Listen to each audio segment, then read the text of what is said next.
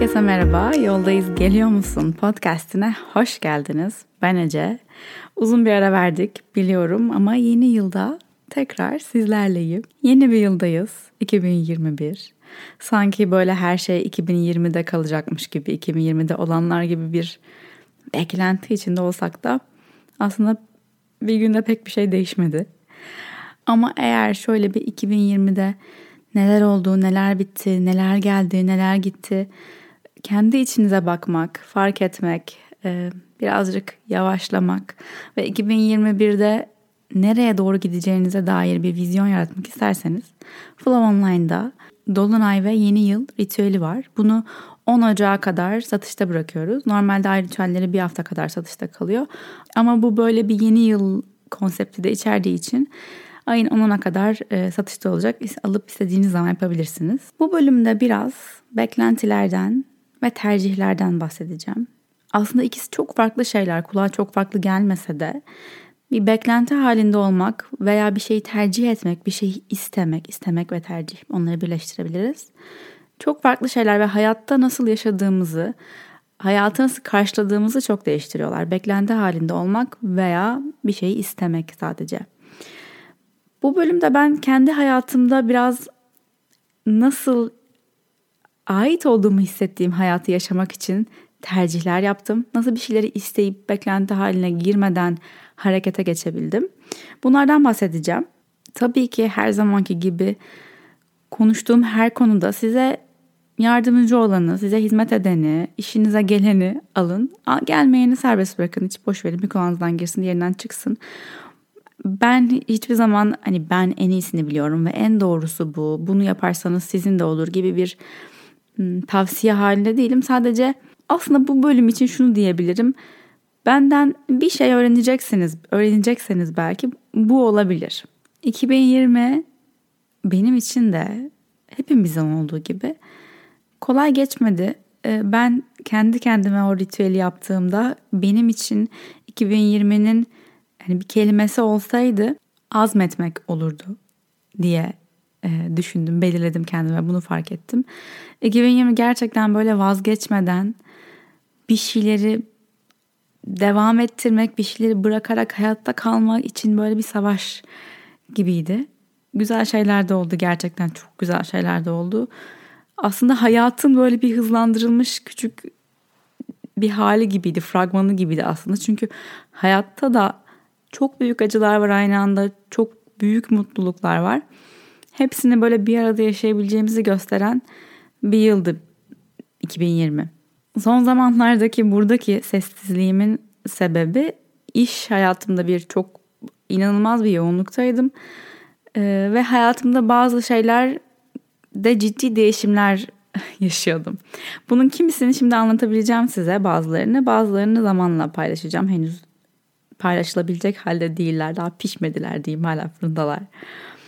Ama e, şu anda bunu kaydederken sosyal medyadan uzak üçüncü günümdeyim. 1, 2, 3 Ocak'ta sosyal medya ve telefonuma bakmamaya karar verdim.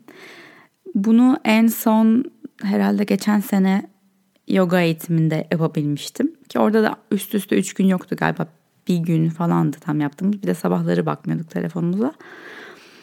Ama e, buna gerçekten ihtiyacım olduğunu hissettim.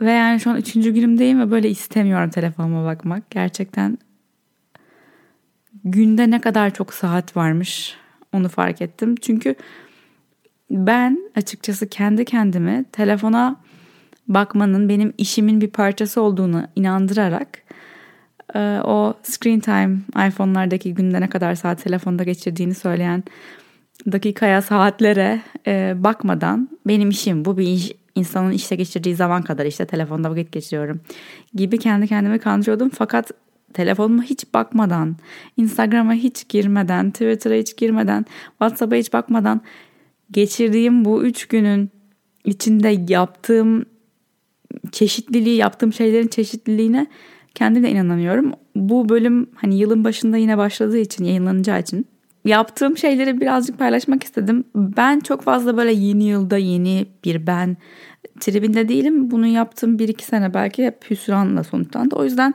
Daha çok böyle neye ihtiyacım var gibi yaklaşmaya çalışıyorum yeni bir yıla ve genel olarak hayata. Bu sefer de işte böyle bir birazcık uzaklaşmaya, birazcık mesafeye ihtiyacım var dış dünyayla gibi hissettim. Çünkü her ne kadar sosyal mesafe içinde olsak da o telefona o kadar daha çok yapıştım ki ben bu sene. Birazcık uzaklaşmaya ihtiyaç duydum. Neler yaptım bu üç günde? Bol bol podcast dinledim. Podcast dinlemeye bayılıyorum. Kaydı zaten bu yüzden kaydetmeye başladım. Yaptığım her şeyi kendim tüketmeyi sevdiğim şeyleri üretmeyi seviyorum. Evde düzenlenmeyen yer bırakmadım. Baharat dolabımızı düzenledim ve 2016'dan kalan köriler, 2015'ten kalan zerdeçallar buldum. Hepsinden kurtulduktan sonra kalan baharatlarımızın hepsini en azından elimizde olduğu kadar benzer kavanozlara yerleştirerek üzerlerine etiketlerini yazdım etiket makinesiyle. inanılmaz tatmin edici geliyor bana böyle şeyler düzenlemekle ilgili. Evde gerçekten böyle bir minimalistlik e, birkaç video izledim. Aslında aşağı videoların linkini bırakabilirim. Bir kız YouTube'da izlemiştim ama bir türlü böyle hani aksiyona geçememiştim. Dedim ki bu üç gün hazır e, vaktin olacak. Bunu da yap. Şey yapmaya başladım. Bir tane challenge. Minimalist challenge galiba. Her gün ayın birinde başlıyorsunuz e, ve o gün kadar şeyi evden e, çıkarıyorsunuz. Yani birine veriyorsunuz veya atıyorsunuz veya geri dönüştürüyorsunuz her neyse. Birinci gün bir, ikinci gün iki, üçüncü gün üç tane parçayı evinizden gibi gibi sonra 30 tane olacak kadar yani bayağı bir yüzlerce ürün çıkıyor evden parça çıkıyor. Ee, çıkarıyorsunuz daha böyle hakikaten bana inanılmaz bir rahatlık veriyor. Çünkü başka bir bölümde bahsederiz ama ya, sosyal medyada böyle bir content işte influencer işleri yapınca çok fazla kargo geliyor ve bunun önünü alamıyorum. Arada bir Instagram'dan da mümkün olabilecek en kibar ve saygılı şekilde derdimi anlatmaya çalışıyorum. Kimseyi kırmadan, kimseyi hani şımarık gelmeden vesaire. Ama gerçekten beni çok rahatsız ediyor bu dağla, dağlaşan kargo paketleri. Ya kullanamayacağım kadar çok ürün. Ee, bunların kargo gönderilerinde oluşan karbon ayak izi vesaire abuk subuk bir sürü şey düşünüyorum. Ee, ve çok fazla geliyor bana. Böyle yavaş yavaş hayatımda belki yaş aldıkça e, daha sadeleşmeye doğru bir gidiyorum. Bakalım şu anda en azından böyleyim. Kendime bundan sonra sadeleşiyorum ve sade bir insanım gibi katı çizgiler koymuyorum. Neyse nereden geldik bu konuya? Üç günü böyledir, böyle geçiriyorum. Ve sonunda e, bu üç günün sonunda aslında podcast kaydetmeyi planlamıyordum. E, ne zaman bir daha podcast kaydederim onu bile bilmiyordum yani. Öyle bir şeyin içinde bulmuştum kendimi sis bulutunun içinde. Kafam çok dağınıktı. O yüzden podcast kaydedemiyordum. Fakat bugün böyle bir şeyler yazdım falan. Günlük tutmaya çok çalışıyorum. Eğer zaten bizimle beraber Flow Online'da ay ritüellerini yapıyorsanız yazılı bir şeyleri ne kadar e, yazılı bir şekilde bir şeyleri sindirmenin içimizde çok faydalı olduğunu düşündüğümü biliyorsunuzdur. Kendim de yapıyorum bunu.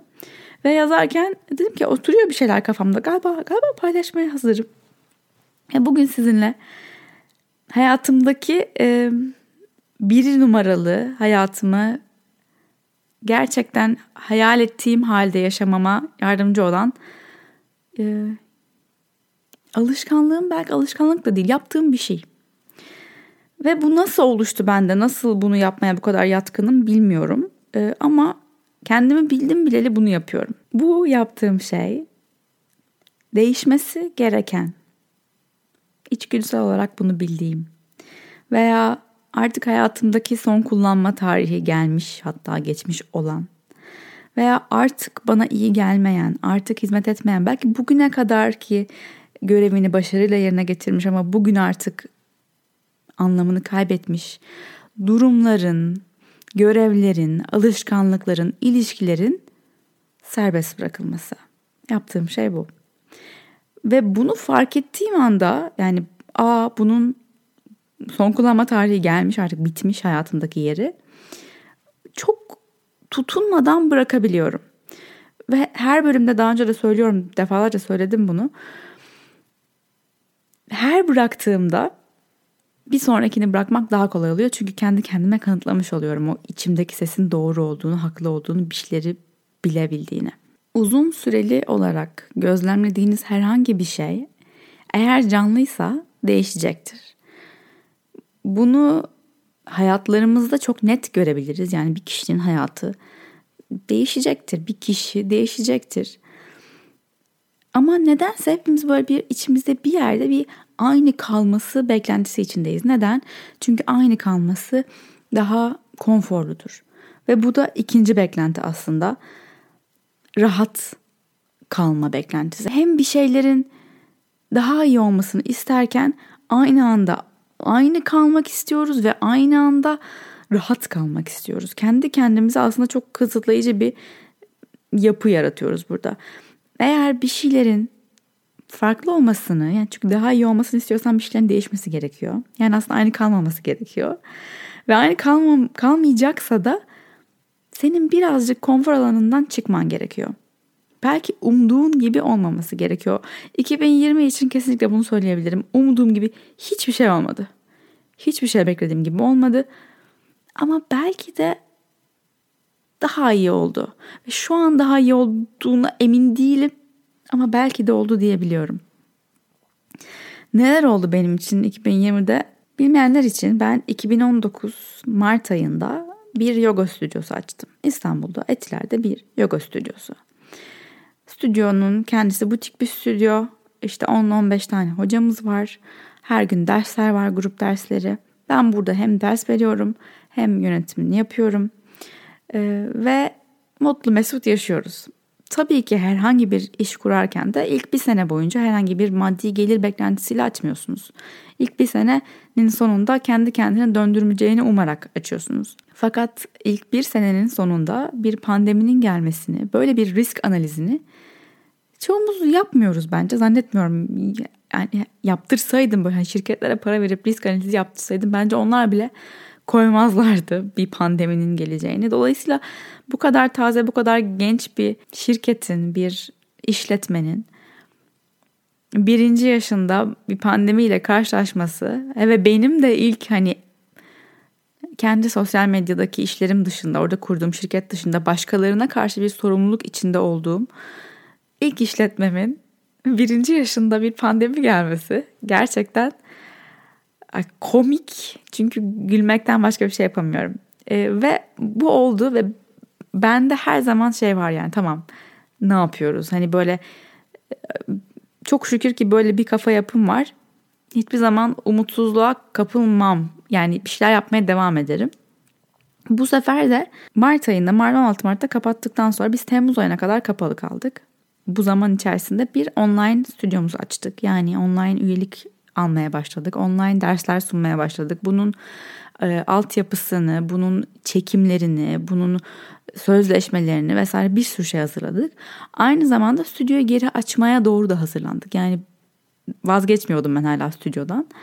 Ve stüdyoda işte UV ışıkları yaptırdık, kontenjanları azalttık, yeni yönetmelikler hazırladık, yeni işte açıklamalı grafikler hazırlattık vesaire vesaire eğit, ekibe eğittik ve bir sürü şey. Ve Temmuz'da açıldık. Fakat birçok işletmenin olduğu gibi bir business modelimiz var, iş modelimiz var. Bu da bu sınıfın, stüdyonun kontenjanının dolmasından planlanmış bir plan. planlanmış bir plan. Yani o stüdyonun kontenjanını düşürdüğünüz anda bu stüdyonun karlı bir işletme olması teknik olarak mümkün değil.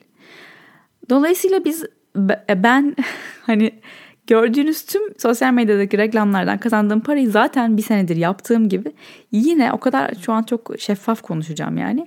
Yine stüdyonun giderlerine koymaya başladım ve bu benim için şey değildi. Ee, ah işte yazık buradan kazandığım parayı oraya veriyorum gibi değildi. Ben Flow'u açarken tamamen kafamda bu ömürlük bir şey, bu bir hani işletme, bu bir marka, bu benden öte bir şey ve ben bunu büyüteceğim ve bunu besleyeceğim ve bu benden büyük bir şey olacak. Tı. Ne hayaller ne hayaller yani zibilyon tane hayalim vardı Flow'un. Çünkü Flow'u açtığımda belki bir gün fiziksel bir mekanın ötesinde online'da olur ama genelde hep fizikselin üzerine çok çalıştık. Yani o fizikseldeki tuvalet kağıtlarının yerleşiminden işte insanların girerkenki yaşadıkları deneyime kadar 360 derece düşündüğümüz bir deneyim vardı fiziksel stüdyoda ve bir anda bunların hepsi değişmek zorunda kaldı. Ama bu 360 derece deneyim yaratma, yetilerimizi, e, deneyimimizi bu konuda online'a taşıdık. Yani online için aynı şey yapmaya çalıştık. Tabii online hiç bilmediğimiz bir şey ve bu software yani altyapıları, teknolojik tarafları işin işte bankaların bilmem nesi o videonun yüklendiği yer, onların işte rengi, kodu bilmem ne kodlamaları milyon tane yine şey var. Yepyeni bir şey öğrenmeye başladık. Veya yanında böyle 30 kişilik bir ekip yok. Küçük bir ekibiz gerçekten. Ve hani idare etmeye çalıştık. Hayatta kalmaya çalıştık. Ne hikmettir ki ilgi gördü. Ve üyelerimiz oldu, online üyelerimiz oldu. Her gün artmaya devam etti. Ve ben fark ettim ki burada gerçek bir potansiyel var.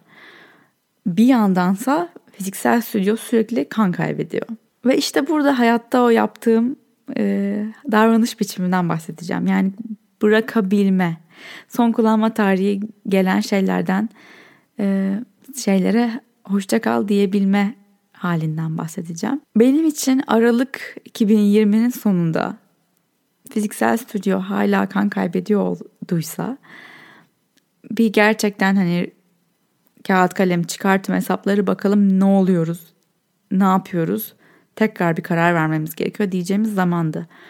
Ve bunu yaptığımızda fiziksel stüdyonun dünyanın da gidişatına bakarak, ekonominin gidişatına bakarak, kendi hayatlarımızda güvenliğimize bakarak, sunmak istediğimiz hizmete bakarak vesaire stüdyomuzu, fiziksel stüdyomuzu kapılarını kapatma kararı aldık. Bu online stüdyonun gücü beni çok ayakta tuttu. Yani online olmasaydı ve stüdyonun kapılarını kapatmak zorunda kalsaydım herhalde perişan olurdum. Gene bırakırdım muhtemelen. Ama gerçekten benim için çok büyük bir öğrenme yeri olan, çok büyük hayallerle her detayını kendimiz yaparak yani orayı oradaki kapının renginden kulbuna kadar ben ellerimle seçtim. Ama bir noktada orası bana artık hizmet etmiyordu. Beni ve Flow'u, Flow Studio markasını ve işletmesini getireceği yere getirdi. Ve bu noktada hoşça kal demem gerekiyordu. Demeyebilir miydim? Demeyebilirdim. Devam edebilirdi. Açık kalabilirdi. Ama doğru olan karar her zaman konforlu olan karar olmuyor. Yani evet e, işte hala devam ettirebilirdim. Oradan başka yerlerden destekleyebilirdim stüdyoyu. İdare eder miydi? Ederdi. Ama ben her zaman üç adım ötesini düşünmeye çalışıyorum. Üç adım ötesinde benim flow'u gördüğüm yer bu şekilde bir ilerleyiş değildi. Dolayısıyla e, çok ağladım, çok zorlandım, çok kalbim kırıldı. Yani orayı boşaltılmış görmek falan ya kalbimi paramparça etti. Ama doğru karar şu anda buydu. Bir gün tekrar bir fiziksel yerimiz olmasını çok isterim. Ama bu şu anda önceliğim değil. Önceliğim şu anda online deneyimi en iyi hale getirmek. Online ile ilgili de Flow'da birçok talep, istek, teşekkür alıyoruz. Çok teşekkür ederim. Gerçekten ederiz tüm geri bildirimleriniz için.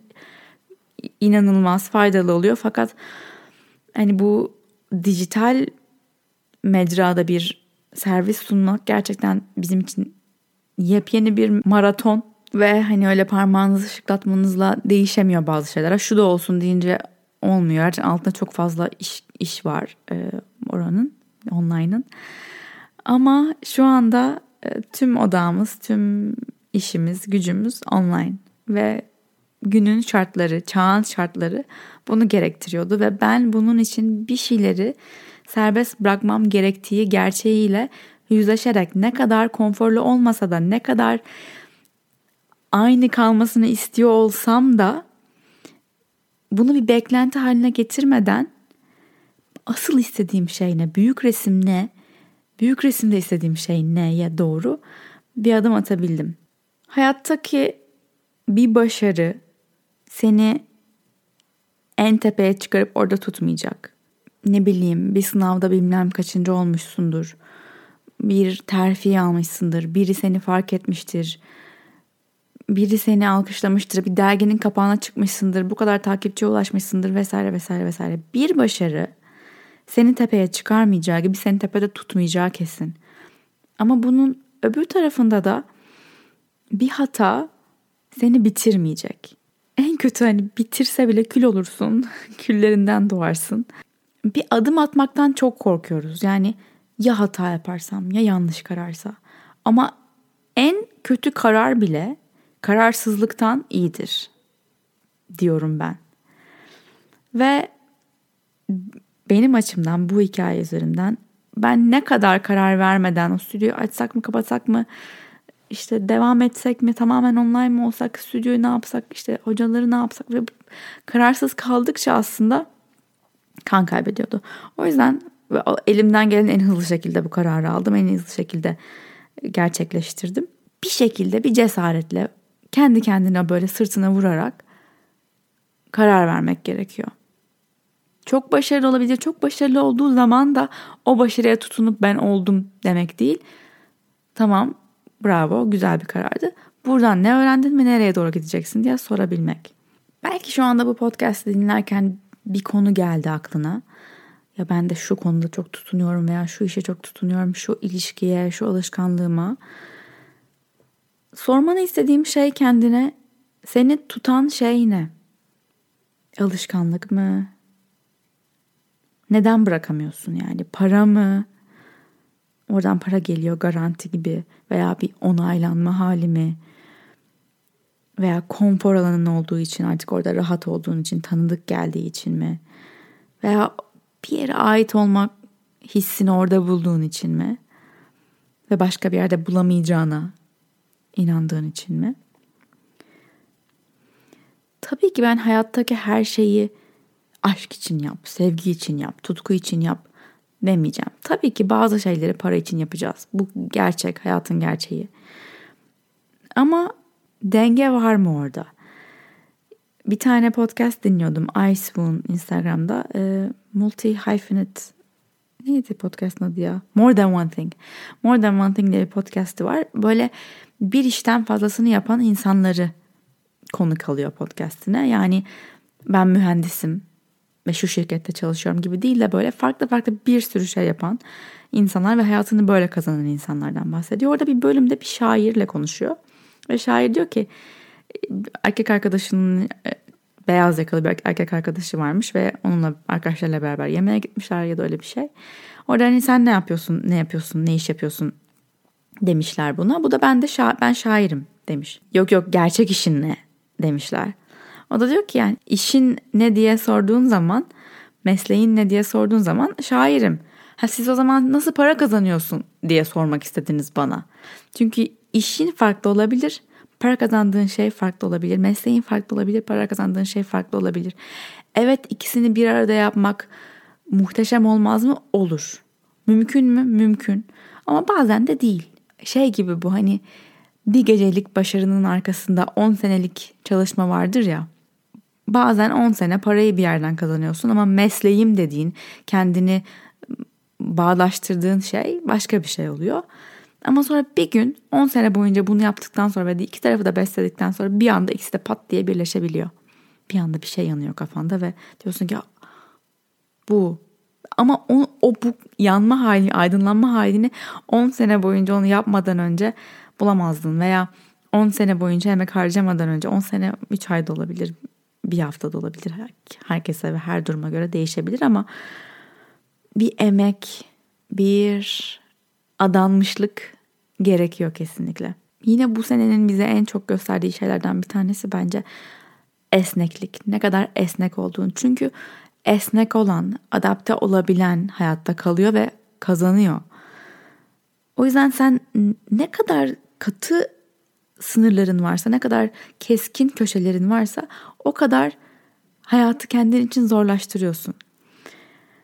Değiştiği zaman bir şeyler, talepler, platformlar bunlara nasıl ve ne kadar çabuk adapte olabildiğin senin yine başarını gösteriyor.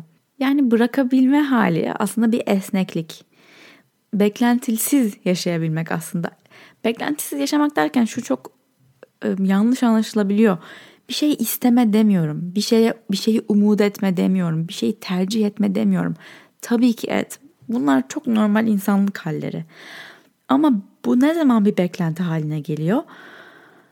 O olmadığı zaman, beklediğin olmadığı zaman, umduğun, istediğin, tercih ettiğin şey olmadığı zaman çok üzüldüğünde, perişan olduğunda, umudunu kaybettiğinde, adım atamadığında, artık bu olduğu için harekete geçemiyorum gibi bir hale büründüğünde o demek ki bir beklenti olmuş oluyor ve daha önce de birçok hatta sonucunu görme, sonu, sonucuna bağlamama gibi bir bölümüm vardı. Beklentiler aslında o sonuca fazlasıyla bağlanma hali. İstediğim şey olabilir, tercih ettiğim şey olabilir, olmayabilir. Ne bileyim ben restorana gidersin, kalamar yiyeceğim diye. Ama kalamar kalmamıştır.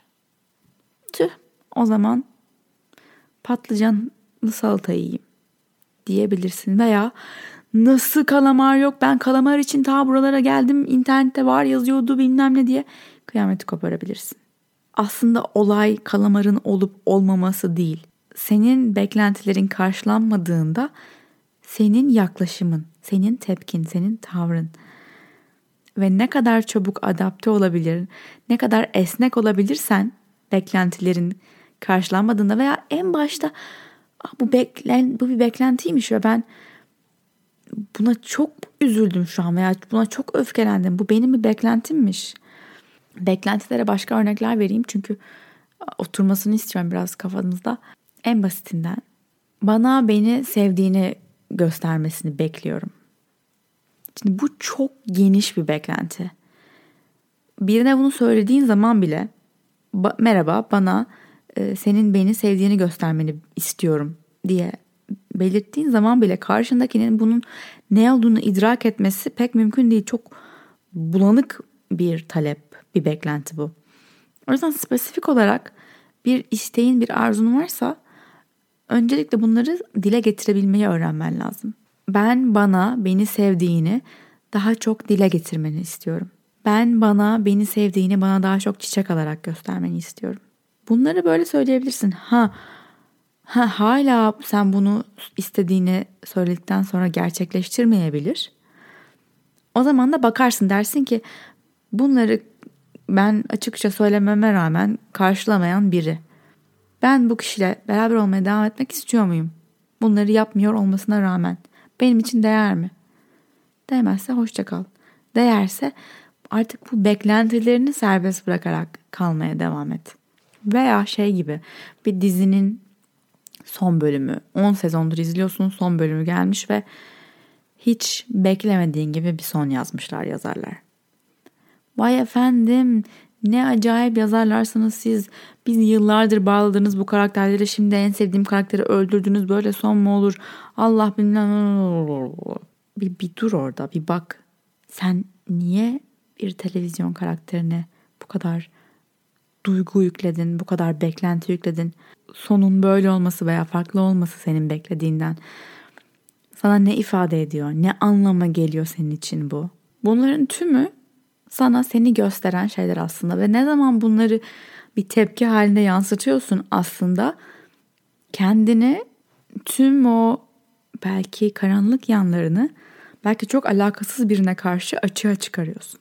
Ve bu beklenti tercih konusu çok geniş bir konu. Yani birçok konu üzerinde spesifik olarak bununla ilgili konuşabiliriz. Kendimizden beklentilerimiz, evrenden beklentilerimiz, ilişkilerimizden beklentilerimiz, tanımadığımız, takip ettiğimiz insanlardan beklentilerimiz, devletten beklentilerimiz. Liste çok uzun gerçekten. Ama huzurlu bir hayat yaşamanın, bir amaca doğru hizalı bir hayat yaşamanın birinci kuralı beklentisiz ve esnek olmak ne kadar esnek olursan hayat senin için o kadar daha akışkan, o kadar daha yumuşak, o kadar daha pürüzsüz ilerliyor. Tamam, istediğim gibi olmadı. Şimdi ne yapabilirim? Tamam, ilk tercihim olmadı. Bunu nasıl lehime çeviririm? Ne kadar hızlı bir şekilde bırakabilirsen, tutunma halinden vazgeçebilirsen o kadar hızlı hayatın akışına geri girebilirsin. Çünkü o beklentiye girip beklentim karşılanmadı halinde kaldığın sürede akışa karşı dirençtesin. Bunu fark et. İlk yapman gereken şey şu an beklenti içindeymişim ve şu an direnç gösteriyorum tüm bu değişime. Başka bir açıdan bakmayı deneyebilir miyim? Çok büyük yatırımlar yapmış olabilirsin bu konuda. Çok mesela örnek vereyim ilişki. hayatımda çok uzun yıllar beraber olup da bitirdiğim ilişkilerim oldu. Ve ilişki boyunca sevmedim mi? Çok güzel günler geçirmedim mi? İyi ki yapmışım demedim mi? Dedim. Ama gün geliyor o ilişki bitmiş. O ilişki bitmiş artık. Ve bunu fark ettikten sonra devam edebilmek kendime bir ihanet oluyor. Bu şekilde ilişkilerimi bitirdiğim oldu. Bu şekilde işleri bırak bıraktığım oldu. En basitinden siz hani şu sosyal medyadaki hayatımda görenleriniz, beni takip eden edenleriniz var en baştan beri. Benim için artık otantik olduğunu hissetmediğim, beni yansıttığını hissetmediğim şeyleri bırakabiliyorum. Ve ne zaman kendimi bir şeylere benzemek, bir şeyleri oldurmak, bir atıyorum para kazanmak, ait olmak, sevilmek için bir şeyler yaptığımı yakaladığım anda ki yapıyorum bazen. Hepimiz yapabiliriz bunu. Yap, yaptığım için de kendime kızmayacağım, kendimi yıpratmayacağım bunun için ama bunu fark ettiğim anda tamam bak sen şu an bunu fark ettin. Daha fazla kendine ihanet etme ve bunu serbest bırak. Bunu yapmayı bırak. Dediğim çok şey oldu. Özellikle bunların çoğunu son 5 senede sosyal medya üzerinde yaşadığım için sert tokatlar oluyor bazen.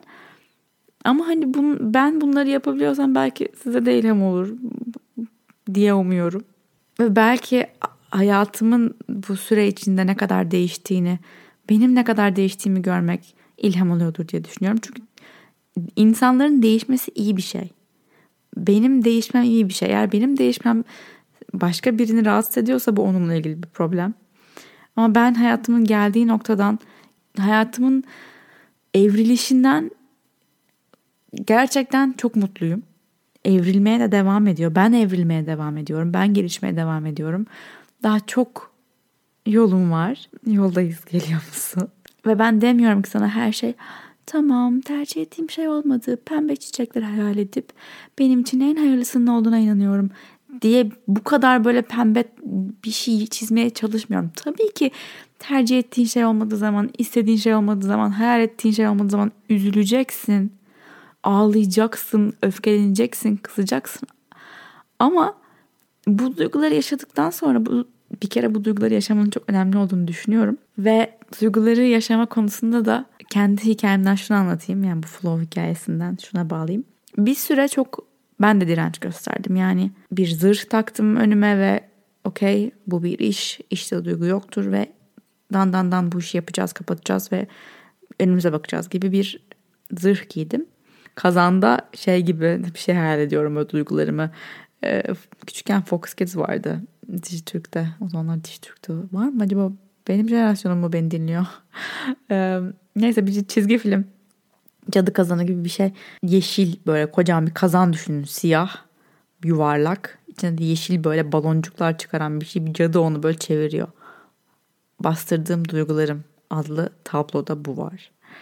Ve onları bastırıyorum. Onlar ama kazanda dönmeye devam ediyorlar. Ben bastırıyorum. Ama kazan fokurduyor, fokurduyor, fokurduyor ve içimde böyle yani o şeyi hissediyorum. Kusacağım sanki. Ve ilk dışarıya çıkma fırsatları olduğu anda neyse ki bu ben hani çok şükür yoga ve meditasyon pratiğim sayesinde hani öyle anlarda dışarıya çıkıyor. Birine patlam çoğunlukla. Çoğunlukla. Güvercin pozunda duruyorum. Pat. Muslukları aç gözyaşları açılsın. Ve onu orada gerçekten bıraktığımda tamam ben aslında üzülüyorum. Bu aslında benim için zor bir şey. Ve her an güçlü olmak zorunda değilim. Dediğimde bunu diyebildiğimde o fokurdama bitiyor. Onlar böyle yere dağılıyor. Şey deliğinden gidiyor. Banyodaki gider deliğinden gidiyor.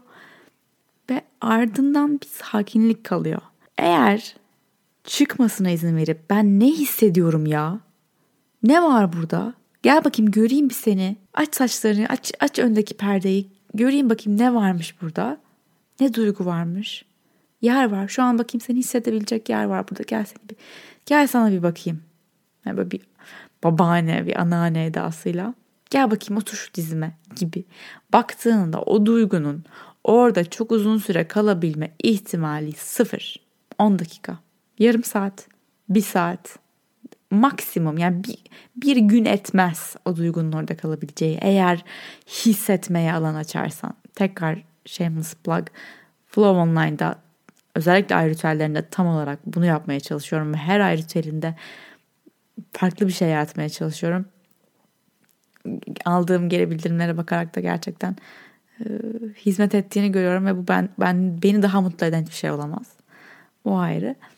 Ama şöyle bir şey olduğunu fark ettim. Bu duyguyu hissettin ve geçti. Ve duygu gerçekten bedende böyle bir enerji akımı gibi geliyor ve gidiyor. Geriye bıraktığı o sessizlikle beraber sanki bir hangover oluyor duygunun. Hani akşamdan kalma hali gibi çok içmişsin sabah gibi hangoverlık. Böyle bir üstünden kamyon geçmiş gibi. Ama duygunun o duygu yok artık. Ve bir sürede onun içinde kalıyorsun. Belki bir günde öyle geçiyor. Ve sonra kendini dinleyerek terapistimde bunu çok çalışıyorum şu anda. Bir duygu geldiği zaman gerçekten o duyguyla kalıp her zaman meditasyonda sessizce ve hareketsizce oturmana da gerek yok. Duyguyla kalarak tamam şu an ne, ne yapmamı istiyor bu duygu? Uyumamı istiyor. Cam açmamı istiyor. Dışarı çıkmamı istiyor. Birini aramamı istiyor. O böyle seni içgüdüsel bir şekilde yönlendirecek zaten ve onu takip ettiğinde bazen güvercin pozunda ağlamak istiyordu olabilir. Onu takip ettiğinde onun yavaş yavaş bedende proses edildiğini, o sindirildiğini görüyorsun. Ardından böyle bir, bir şey kalıyor işte. O da fırtınanın sonrasındaki böyle sessizlik gibi. Ve sonra tekrar güneş açıyor ve tekrar yağmur yağıyor ve tekrar fırtına geliyor. Ve sen tekrar bazen direnç gösteriyorsun ve tekrar fokur diyor ve tekrar patlıyor. Ama her seferinde belki o patlamaları biraz daha erken yakalamaya başlıyorsun. Şöyle bir toparlamak gerekirse bu bölümde beklentilerin ve tercihlerin farkını konuştuk. Bu bölümde küçük bir başarının bizi en tepede tutmayacağı gibi bir hatanın bizi yerle bir etmeyeceğini de bitirmeyeceğini de hatırladık. Bizi tutan şeyleri ya da bizim tutunduğumuz şeylere neden tutunduğumuzu fark etmek için kendimize sorular sormayı öğrendik. Yani burada ne var ve başka türlü nasıl verebilirim kendime onu? Ve hayat değiştikçe, çağlar değiştikçe esnek olmayı ve adapte olabilmeyi konuştuk. Belki şu an birkaç saniye şöyle bir gözlerini kapat. Hayatımda neyin süresi dolduğu, neyi artık bırakabilirim, neyi bırakırsam açılacak yepyeni bir kapı olacak.